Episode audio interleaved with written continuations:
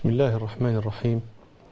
الحمد لله رب العالمين والصلاة والسلام على أشرف الأنبياء والمرسلين سيدنا محمد وعلى آله وأصحابه أجمعين. قال ربنا سبحانه إنا نحن نزلنا الذكر وإنا له لحافظون. فوعد ربنا أنه سيحفظ هذا الذكر من قرآن وسنة. والحفظ حصل ووقع بدليل أنه وصل إلينا كما أوحي به إلى النبي صلى الله عليه وسلم من جهة القرآن ومن جهة السنة وصل إلينا الكثير الطيب آه الذي نطق به صلى الله عليه وسلم أو الذي روته الرواة عنه بمعناه وهذا الحفظ من أعظم أسبابه ومن أوثق أركانه.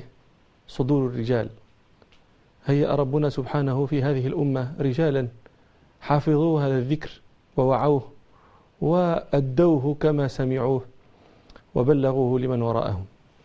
ومن هؤلاء الرجال الذين حفظوا لنا الكثير الطيب من ما ذكره رسول الله صلى الله عليه وسلم مما سمعوه منه أبو هريرة رضي الله عنه. أبو هريرة حافظ الصحابة بل حافظ الناس. الذي قال فيه الشافعي رحمه الله أبو هريرة أحفظ من روى الحديث في دهره. والذي قال فيه بقي بن مخلد الأندلسي إنه لما عد أحاديثه فوجده روى أكثر من خمسة آلاف حديث وليس لأحد من الصحابة هذا هذا هذا العدد ولا ما يقاربه. أبو هريرة مشهور جدا. لكن على هذه الشهرة العريضة لا يعرف اسمه على وجه اليقين. اختلف الناس في اسمه اختلافا كثيرا. فقيل اسمه عبد شمس وقيل اسمه عبد الله وقيل اسمه عبد وقيل اسمه برير وقيل اسمه عامر وقيل اسمه سعيد وقيل اسمه سكين وقيل غير هذا. واختلف في اسم أبيه أيضا. اختلف فيه على أقوال كثيرة. لكن آه الذي آه صححه كثير من الحفاظ النقاد أن اسمه عبد الرحمن وأن اسم أبيه صخر فهو عبد الرحمن بن صخر. ولكنه مشهور بأبي هريرة. كنيته هذه هي كنية لكنها باللقب أشبه. وقد اختلف الناس كيف كني بأبي هريرة ومن كناه بها؟ فقال بعضهم كناه رسول الله صلى الله عليه وسلم. ولكن الأشبه أنه كان مكنيا بها قبل النبي صلى الله عليه وسلم قبل أن يسلم هو. فقد روى الترمذي عن عبد الله بن رافع قال سألت أبا هريرة لم كنيت أبا هريرة؟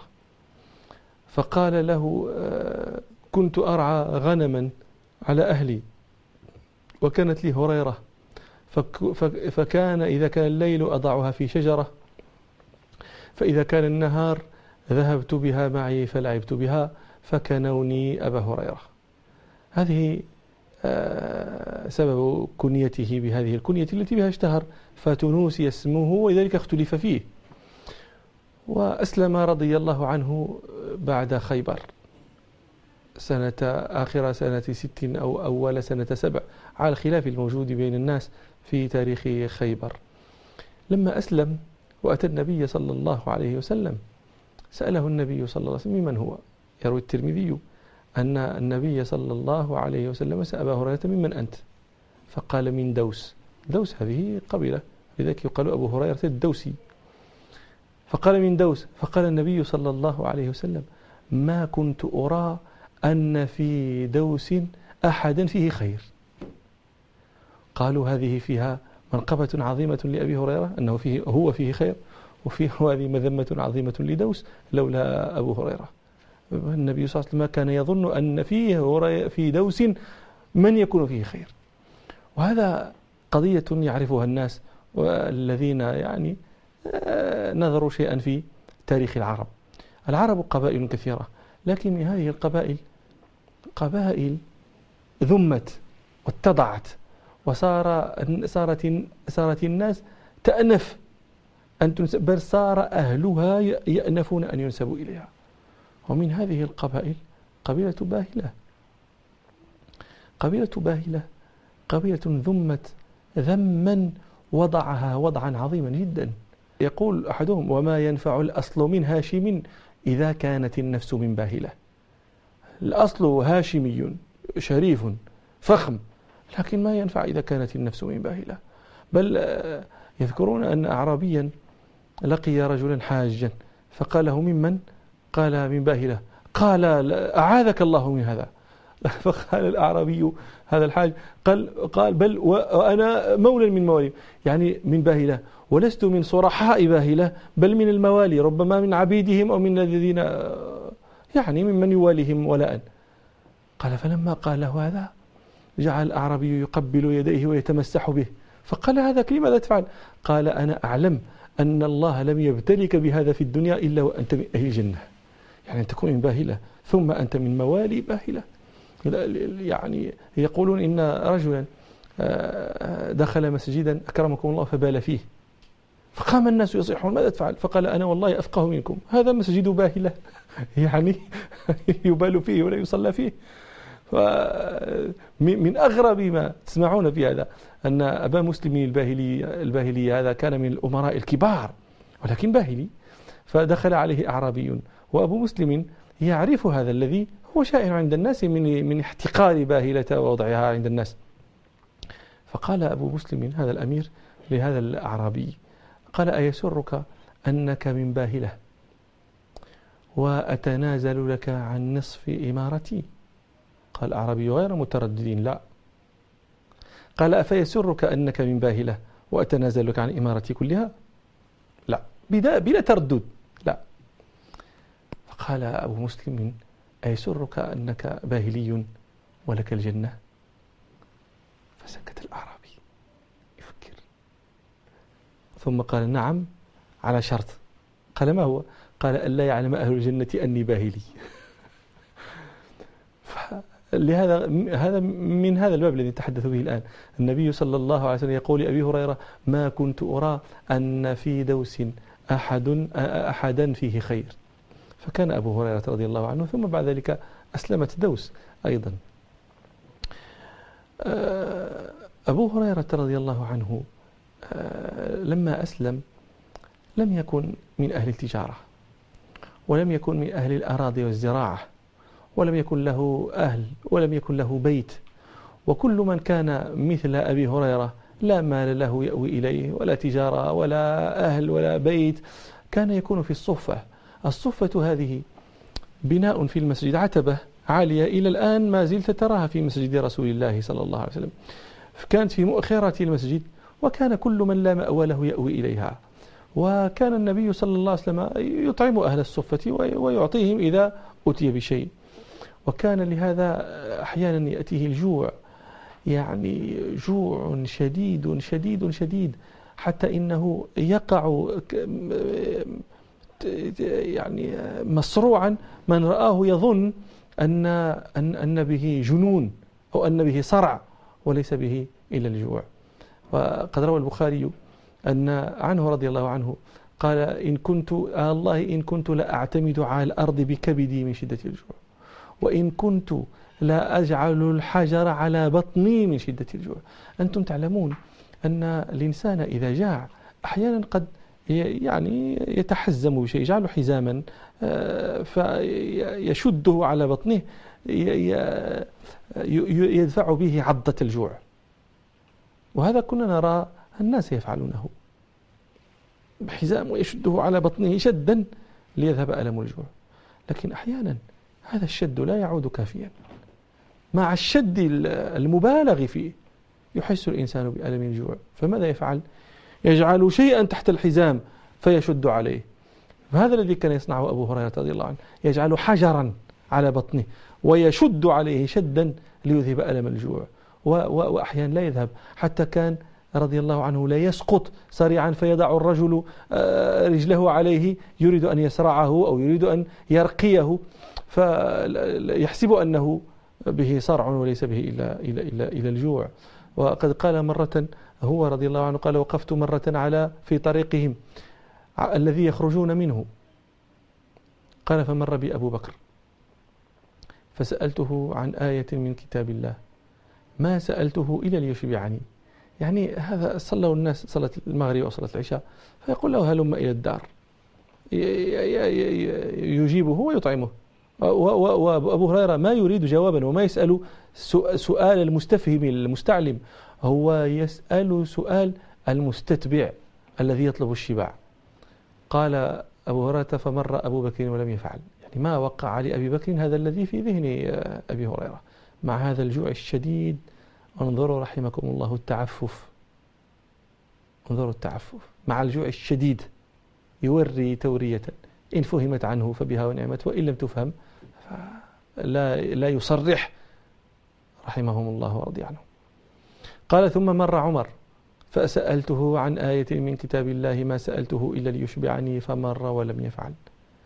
قال ثم مر رسول الله صلى الله عليه وسلم فرآني فتبسم حين رآني وعرف ما في نفسي وما في وجهي. قال أبا هر قلت لبيك يا رسول الله. قال الحق. فتبعته فدخل بيته فاستأذن لي فأذن لي. فدخلت فوجد النبي صلى الله عليه وسلم قدحا من لبن قدح من لبن فقال لمن هذا؟ قال أهدوه أهداه فلان أو فلانة. فقال النبي صلى الله عليه وسلم أبا هر. قلت لبيك يا رسول الله. قال الحق إلى أهل الصفة فادعوهم. أبو هريرة. مشكلة الآن تقع. قال في نفسه ما, ما يقع هذا اللبن في في أهل الصفة اللبن. كنت أنا أحق أن أن أن أتقوى بهذا من هذا اللبن شربة أن أشرب من هذا اللبن شربة أتقوى بها. هذه المشكلة الأولى. أن هذا اللبن يعني إذا قسم على الصفة ماذا ماذا يكون في نصيب أبي هريرة؟ ثم ليست المشكلة تقف هنا إنما تزيد المشكلة بأنه عندما يأتي يقول أبو هريرة إذا جاءوا يأمرني فكنت أنا أسقيهم. وساقي القوم آخرهم شربا. فماذا يكون له بعد ذلك؟ ثم قال ولم يكن بد من طاعة الله وطاعة رسوله. هذا الفرق بيننا وبينهم. يرى الأمر من أمر الله أو من أمر رسوله صلى الله عليه وسلم. فيرى باجتهاده وبنظره أن هذا الأمر فيه المفاسد وأن غير هذا الأمر هو الذي فيه المصلحة فيدع رأيه الذي يرى رجحانه إلى قول إلى الأمر أمر الله وأمر رسوله صلى الله عليه وسلم. ولذلك كانت البركة في أحوالهم وفي حياتهم وفي شؤونهم كلها ولا بركة لنا في أمورنا إلا فيما أطعنا فيه الله ورسوله من أحوالنا. قال ولم يكن بد من طاعة الله وطاعة رسوله صلى الله عليه وسلم. قال فدعوت أهل الصفة فأقبلوا فاستأذن استأذنت لهم فأذن لهم فدخلوا وأخذوا مجالسهم. فقال النبي صلى الله عليه وسلم يا أبا هريرة اسقهم. قال فجعلت أناول الرجل القدح فيشرب منه حتى يروى ثم يرده إلي. فأناوله الرجل فيشرب منه حتى يروى ثم يرده إلي. حتى شربوا منه كلهم كلهم. قال ثم أعطيت القدح النبي صلى الله عليه وسلم. قال فوضعه النبي صلى الله عليه وسلم في في يده وقال أبا هريرة قلت لبيك يا رسول الله. قال بقيت أنا وأنت. قلت صدقت يا رسول الله. قال النبي صلى الله عليه وسلم فاقعد واشرب. قال فقعدت فشربت. قال اشرب. قال فشربت. قال أبو هريرة فما, فما زال يقول لي اشرب حتى قلت ولا والذي بعثك بالحق ما أجد له مسلكا. ها قدح لبن يشرب منه أهل الصفة جميعا ثم يشرب منه أبو هريرة شربا حتى ما يجد مسلكا بعد ولا يجد مساغا يزيد فيه شيئا. قال فأخذ النبي صلى الله عليه وسلم القدح وحمد الله وسمى وشرب الفضل. ثم هذا أبو هريرة الذي لم يكن يجد شيئا يأكله ولا يشربه ولا, ولا, ولا أهل له يأوي إليهم ولا تجارة يتاجر فيها ولا زراعة يعمل فيها وليس له شيء لا يبيت إلا في صفة هذه الصفة إذا إذا أتت النبي صلى الله عليه وسلم صدقة أعطاها أهل الصفة وإذا ولم يصب منها. وإذا أتته هدية دعا أهل الصفة وأشركهم فيها وأصاب منها. هذه هي حياة أهل الصفة هذا أبو هريرة تتقلب به الأحوال ويصدق فيه قول ربنا وعد الله الذين آمنوا منكم وعملوا الصالحات ليستخلفنهم في الأرض كما استخلف الذين من قبلهم وليمكنن لهم دينهم الذي ارتضى لهم وليبدلنهم من بعد خوفهم أمنا. يعبدونني لا يشركون بي شيئا. فلما عبدوه ولم يشركوا به شيئا ومكن الله لهم دينهم الذي ارتضى لهم وأبدلهم من بعد خوفهم أمنا ووسع لهم الدنيا وصار أبو هريرة أميرا على المدينة. أمير على المدينة. في مسلم أن محمد بن سيرين رحمه الله قال كنا عند أبي هريرة وعليه ثوبان ممشقان من كتان. قال فتمخط أكرمكم الله أبو هريرة. تمخط. تمخط في ذاك الثوب من الكتان ثم قال أبو هريرة بخ بخ أبو هريرة يتمخط في الكتان. ما كان يجوز أن يأكله صار يتمخط في الثوب. هذا الرب سبحانه لا يحملنكم استبطاء الرزق على أن تطلبوه بمعصية الله. فإن ما عند الله لا ينال بمعصيته. قال آه، مرة سلم آه، قام في الناس خطيبا ثم قال الحمد لله الذي جعل الدين قواما وجعل أبا هريرة إماما. من بعد أن كان آه، يعمل لابنة غزوان على شبع بطنه وحمولة رجله فقط. يعمل لأجل هذا فقط. تشبعه؟ وتحمله. قال مرة قال آه، كان كان مرة في الطريق فإنسان فسمع تكبيرا فالتفت فإذا أبو هريرة. فقال له ما لك تكبر؟ قال شكرا لله. قال على أي شيء؟ قال على هذا على أني كنت أعمل لبسرة بنت غزوان على شبع بطني وحمولة رجلي. فإذا ركبوا سقت بهم وإذا نزلوا خدمتهم. ثم زوجنيها الله فهي الآن امرأتي. هذا ربنا. ولا تظن أن هذا خاص بأبي هريرة ومن كان في زمن أبي هريرة. لا والله. هذا هذا رب هذا الرب سبحانه هذا الرب. لكن كما قال مالك رحمه الله لا يصلح آخر هذه الأمة إلا كما صلح أولها. فمهما تطلبنا الصلاح في الأودية وتركنا المهيع فلا لا نصيبه وما زلنا نخطئه أبدا. وأبو هريرة مرة رحمه الله قال لي قال لمن كان معه والله لا يسمع بي ولا بأمي مؤمن إلا أحبنا. فقالوا له لما؟ فأخبرهم وهذا الحديث رواه مسلم في الصحيح. أخبرهم أن أم أنه كان يدعو دائما أمه إلى الإسلام. فدعاها يوما من الأيام فأسمعته في رسول الله صلى الله عليه وسلم قولا ساءه. فبكى. وأتى النبي صلى الله عليه وسلم يبكي. وقال له يا رسول الله إني كنت إني كنت أدعو أمي إلى الإسلام وإني دعوتها اليوم فأسمعتني اليوم فيك ما أكره. يا رسول الله أدعو الله أن يهدي أمي للإسلام فقال رسول الله صلى الله عليه وسلم اللهم اهد أم أبي هريرة. قال أبو هريرة فخرجت مستبشرا بدعوة رسول الله صلى الله عليه وسلم. قال حتى لما أتى منزلهم إذا بابه مجاف. قال فذهبت أدخل. فقالت حسبك يا أبا هريرة انتظر ما تدخل. قال فسمعت خضخضة ماء. ماء. يصب كذا فإذا أمه تغتسل. قال فلبست ثيابها وعجلت عن خمارها وفتحت الباب وقالت يا أبا هريرة أشهد أن لا إله إلا الله وأشهد أن محمد رسول الله. دعوة رسول الله صلى الله عليه وسلم. فرجع بها أبو هريرة إلى النبي صلى الله عليه وسلم. يطير فرحا. فأخبره بذلك. فقال النبي صلى الله عليه وسلم الحمد لله حمد الله. ثم قال أبو هريرة يا رسول الله أدعو الله أن يحببني وأمي إلى عباده المؤمنين وأن يحببهم إلينا. فقال رسول الله صلى الله عليه وسلم اللهم حبب عبيدك هذا يعني أبا هريرة وأمه إلى عبادك المؤمنين وحبب, وحبب, وحبب المؤمنين إليهما. فقال أبو هريرة فلا يسمع بي مؤمن إلا أحبني. وصدق رحمه الله ورضي عنه. لا يسمع به مؤمن إلا أحبه ومن لم يحبه ومن تناوله ومن شتمه ومن اتهمه ومن قال أكثر أبو هريرة ومن ومن ومن.